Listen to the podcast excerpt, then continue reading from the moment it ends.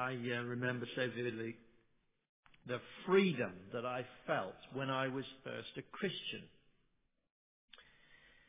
Here was something to believe in. I sensed that, that truly did set me free. Becoming a Christian, it felt for me, frankly, like, like um, uh, an aquarium fish might feel released into the vast ocean that was its natural habitat. Suddenly I realized, for instance, that the whole story of the world from eternity past to eternity future was encapsulated in the truths that I was learning. I came to see actually that the truths of the Bible are the, are the centerpiece of all truth. And the more I examined it, the more I tested it, the more confident actually I became of it, that I, that, that I could explore in any direction I like to vast vistas of, uh, of truth and find that the Bible served as a touchstone and a centerpiece for all of that. And as I, as I entrusted my life to God, I, I, I realized that there were, there were enormous ranges of life possibilities that were, were open to me. The whole earth belongs to God, and I could serve Him absolutely anywhere in the world. I realized that, that um, whatever He called me to, He would equip me for. Wherever He took me, He, uh, he would be with me. He would protect me. He would guide me. He would encourage me. He would provide for me. And that there was no fear, not even the fear of death, that needed to hold me back because God would keep me safe for as long as He wanted to, and then, when my time has come, He would take me into eternal bliss and glory. What a freedom! My happiness didn't rest on the, the length of my life, the abundance of my possessions, the absence of pain. I was absolutely secure in God. And, and uh, God was going to work throughout my life and for all eternity for my good. The butterfly had burst out of its chrysalis. The, uh, the, the tadpole had grown, grown legs and, and got out of the little muddy pond. The uh, aquarium fish was swimming in the coral reef. But actually something else I discovered over the years there are enormous forces in this world that want to take that freedom away. Now, some of those forces, frankly, are just intrinsic to the way the world is. We live in a fallen world which imposes limitations on us, all kinds of limitations, ultimately summed up by the fact that we still die. And it, it, it awaits eternity before we will have true, uh, ultimate liberation from all the constraints of this, uh, this fallen world, and, and, and, to a certain extent we have to live within that. But there are other forces um, that, that want to rob us of our freedom that, that are not intrinsic to this world. No, they, they, they well up from within our hearts. They, they, they seek to, to um, uh, uh, entrap us and capture us and restrain us in ways that God does not want us to be restrained. So often, actually, those things masquerade as freedom, but they are actually forces of bondage and slavery. The chrysalis, the puddle, and the goldfish bowl, wants us back.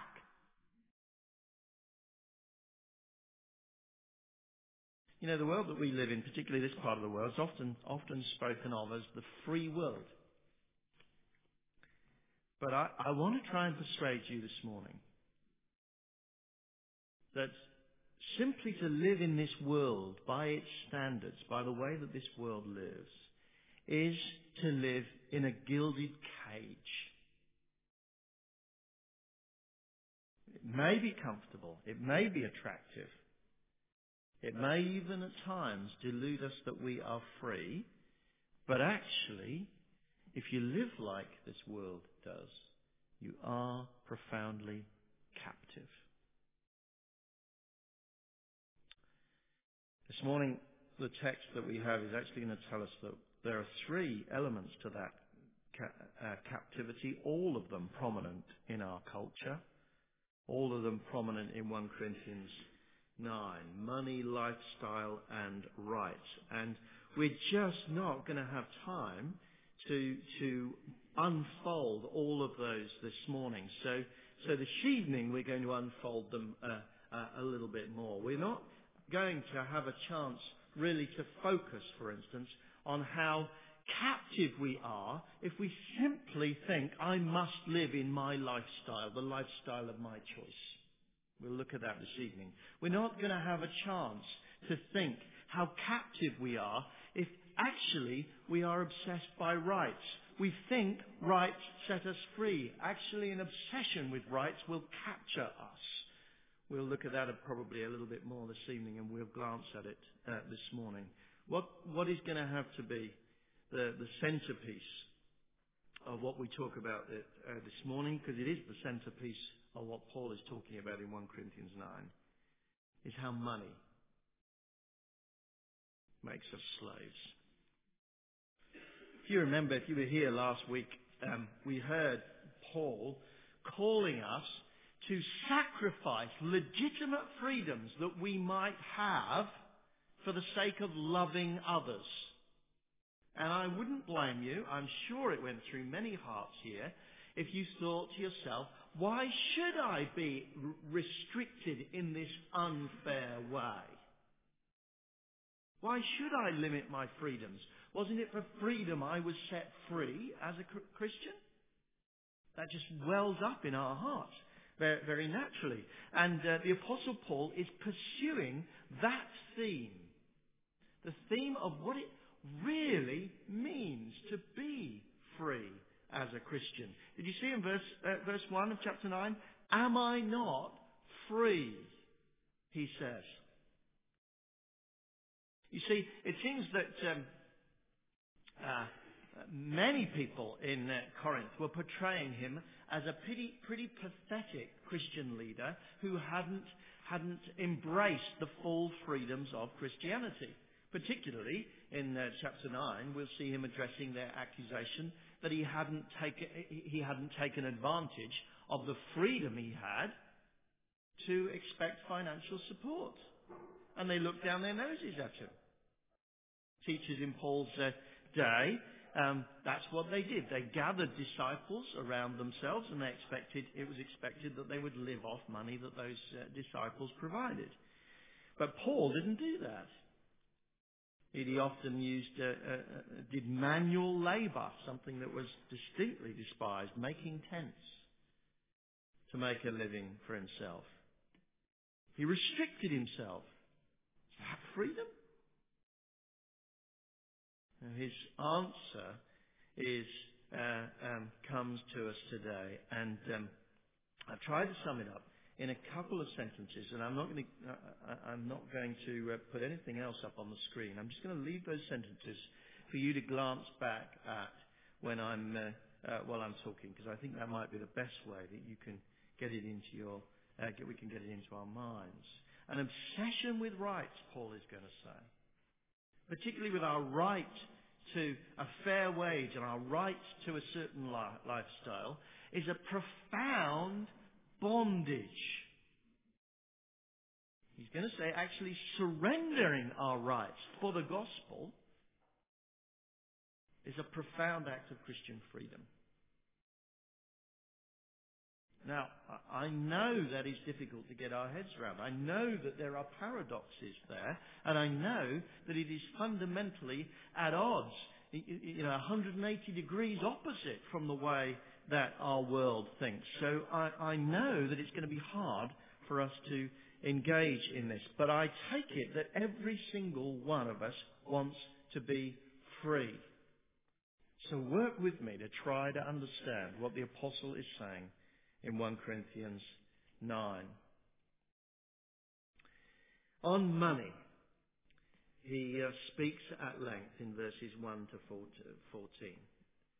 And uh, first of all, he insists again and again and again that Christian teachers pastors, evangelists, missionaries, anyone who spreads the gospel has the right to financial support. He uses the word right there, as in my rights, the rights that I claim. He uses that word more in this chapter than in any other chapter in the whole of the Bible. This is important for him.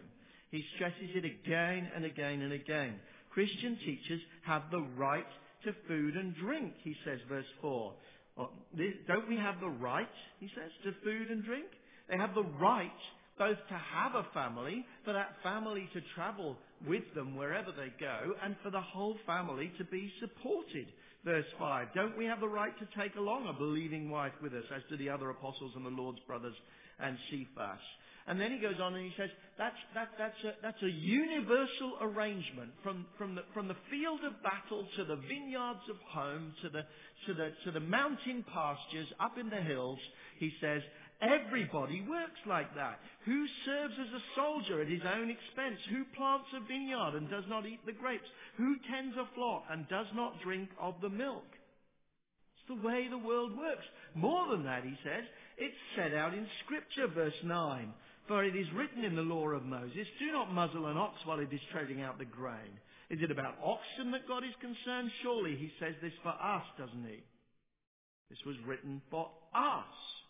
God cares about cattle like that, he says, enough to have it put down in the Old Testament law. Certainly, certainly he cares about people, doesn't he? That's what he's saying. Indeed, it was built into the religious, into, into the, the, the, the, details of religious service in the Old Testament. Verse 14. In the same way the, um, uh, sorry, um, uh, verse 13, don't you know that those who work in the temple get their food from the temple, and those who serve at the altar share in what is offered on the altar? In the same way, the Lord has commanded that those who preach the gospel should receive their living from the gospel. This is a right, says Paul. This is a right. This is a right. expect that it will be the normal pattern in churches. It is the normal pattern, was the normal pattern for the apostles of his day, and it was absolutely right, correct. And let me say here, in this church, you are, you are excellent in recognizing that.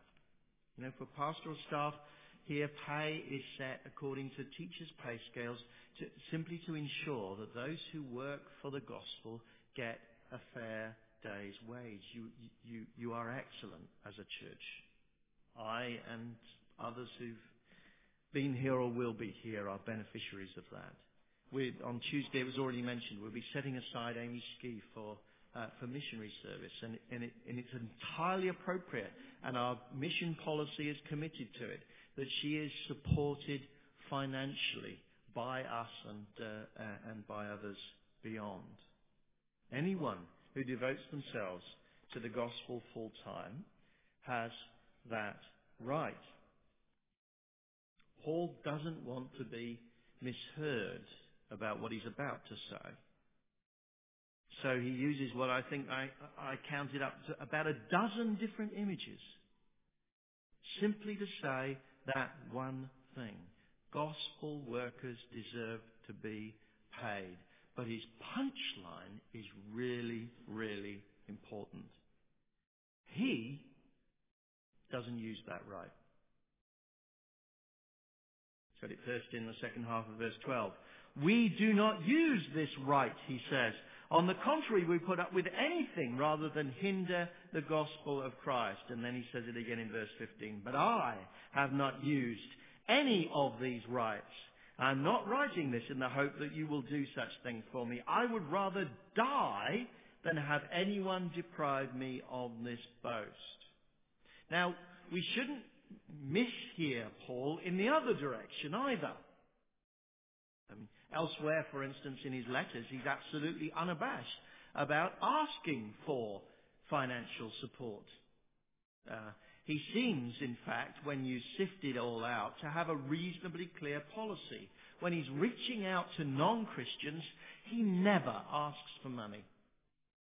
The gospel, he insists, must be offered free of charge, and he does not want his relationship with those people to be complicated by any implication that he may be offering them the gospel for money. And uh, similarly, actually, that, continu- that, seems to continue in embryonic churches, where he's um, where he's serving to to establish that church. He doesn't seem to, uh, at least um, widely in that church, ask for money. Where he looks for his support is from mature churches and mature believers, often uh, uh, some distance away, um, uh, so that he can um, devote himself wholeheartedly to outreach and to building up these embryonic churches. And uh, uh, at some points in his life, he got sufficient support to do that, and at other points in his life, he didn't, and he had to go out to work and earn a, earn a living as a tent maker. And in Corinth, he had spent some of his time working as a tent maker and just preaching in the, what, what time there was left. And then also for a period, there was enough support coming in from elsewhere that he could devote himself to full-time gospel work. But apparently because still he considered that church to be an immature ch- church that might get the wrong end of the stick, he didn't ask them for money even now.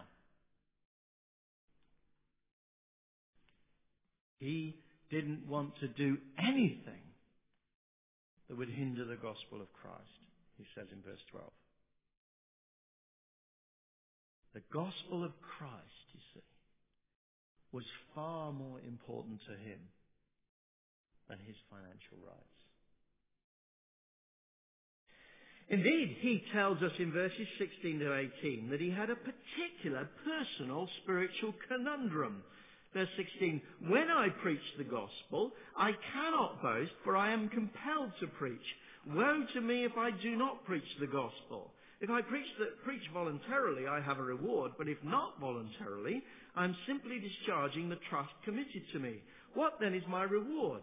Just this, that in preaching the gospel I may offer it free of charge, and so may not make use of my rights in preaching of it.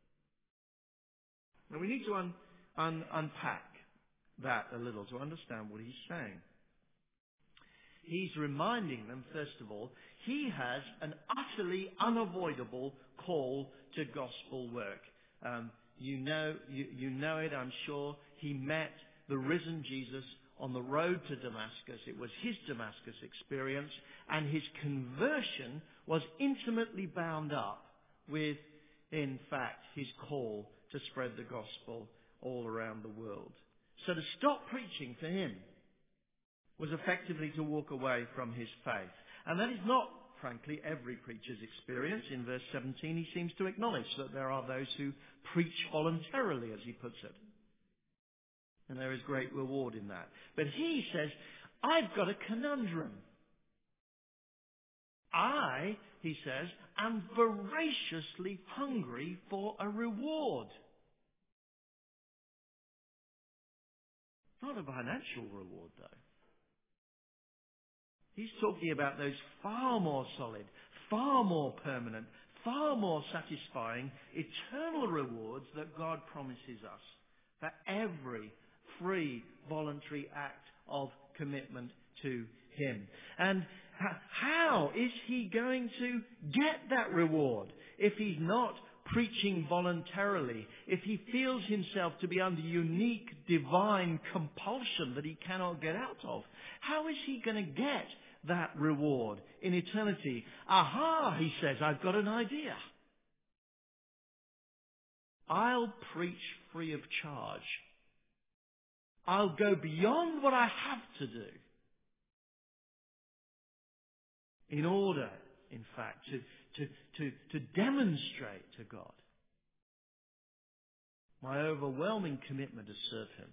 And in order, as Jesus would have put it, to store up treasure in heaven, not on earth. We've already seen that's not the only reason that he doesn't um, uh, doesn't ask for money. He's ca- he's careful about uh, he he's worked out a policy, but he uses this one to prick consciences, to turn their thinking upside down. What does it look like to be free as a Christian?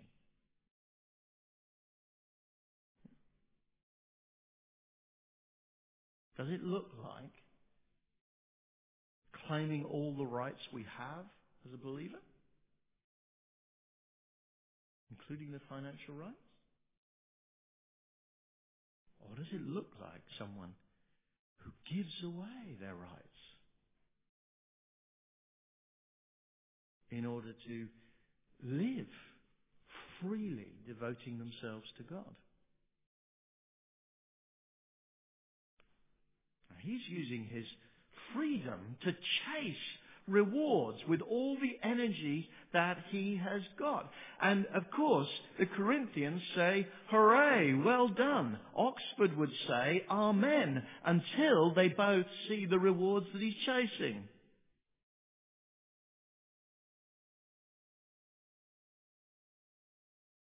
He's chasing eternal rewards with all his might and he will not be enslaved by money.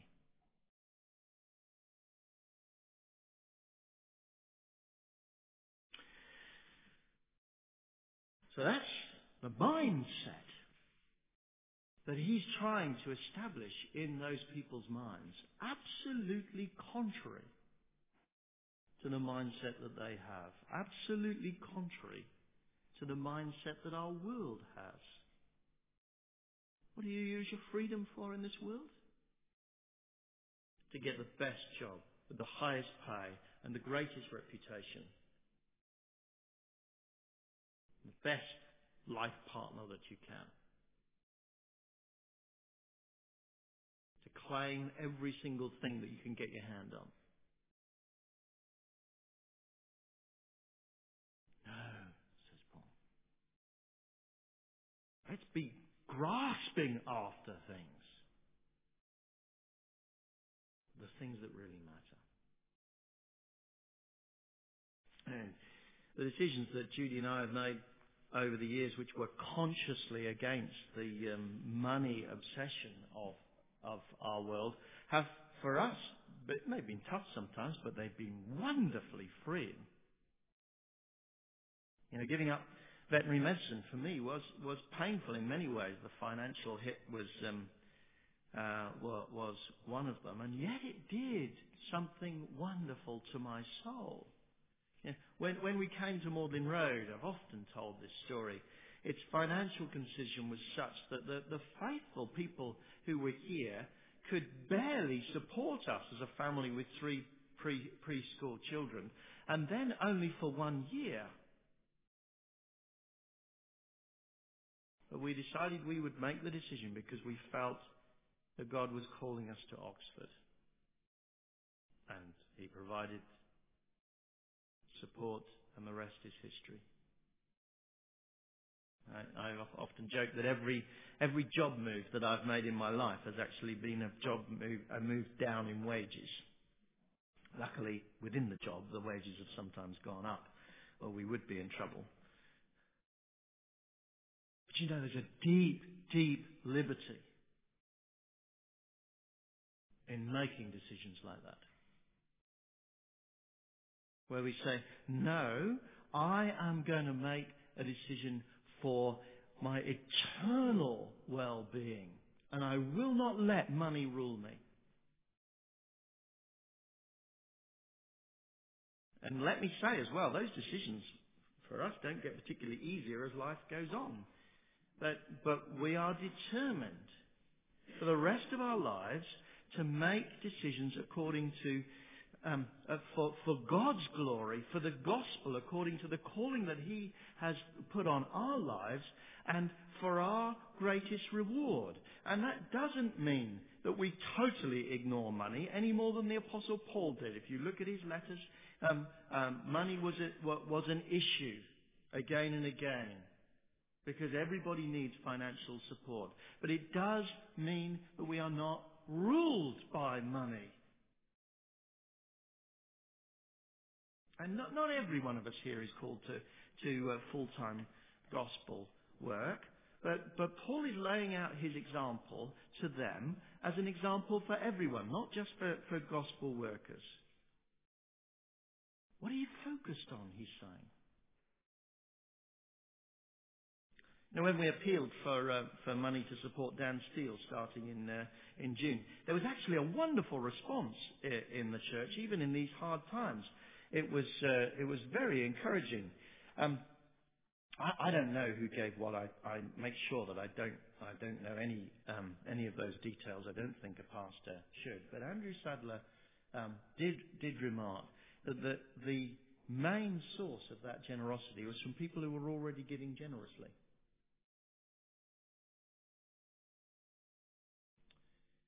And I did just wonder are we divided in two here? Between people who got that and give again and again and again until it hurts. And others. I don't know. But God does. And what about, what about your attitude to your career? Are you just going to take the, the best job, the highest paid job, the job in the most comfortable place, the, go- the job that gives you the greatest status? Are you going to sit down and try to make a balanced decision according to your calling before the Lord? Or will money be your Lord? You know, in in uh, in Oxford, almost everyone, barring the super rich, moves away from the from the heart of the city by the time they are aged uh, 35. So uh, Magdalen Road, for the last decade and a half, has seen literally hundreds and hundreds of people pass through our doors, but only a tiny proportion of them, a tiny minority, stay. And and until recently, I'd just taken that as as uh, as a fact of life, and of course it is in some ways, and it gives us opportunities for ministry, um, uh, for influence in wonderful ways, because those hundreds and hundreds of people go throughout the world, and hopefully t- they take a little bit of what they got here. But but I did have stopped more recently and thought. Might the Lord be calling some people to stay here long term? You will live in a smaller house if you do.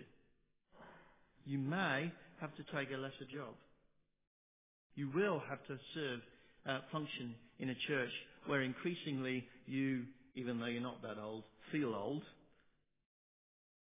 And where actually you see people moving on again and again and again. But actually, I would have to say, the people who are really um, uh, um, being used by God amongst us overwhelmingly are people who've been here for some time.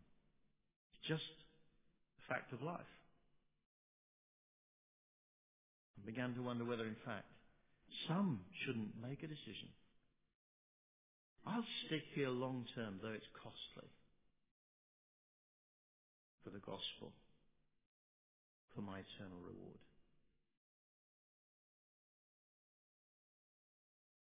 May well be some real practical implications of that. Paul had to face that he couldn't preach quite as freely, actually, because some of the time he was having to just be a tent maker. But he was prepared to take that cost because he would not be ruled by money.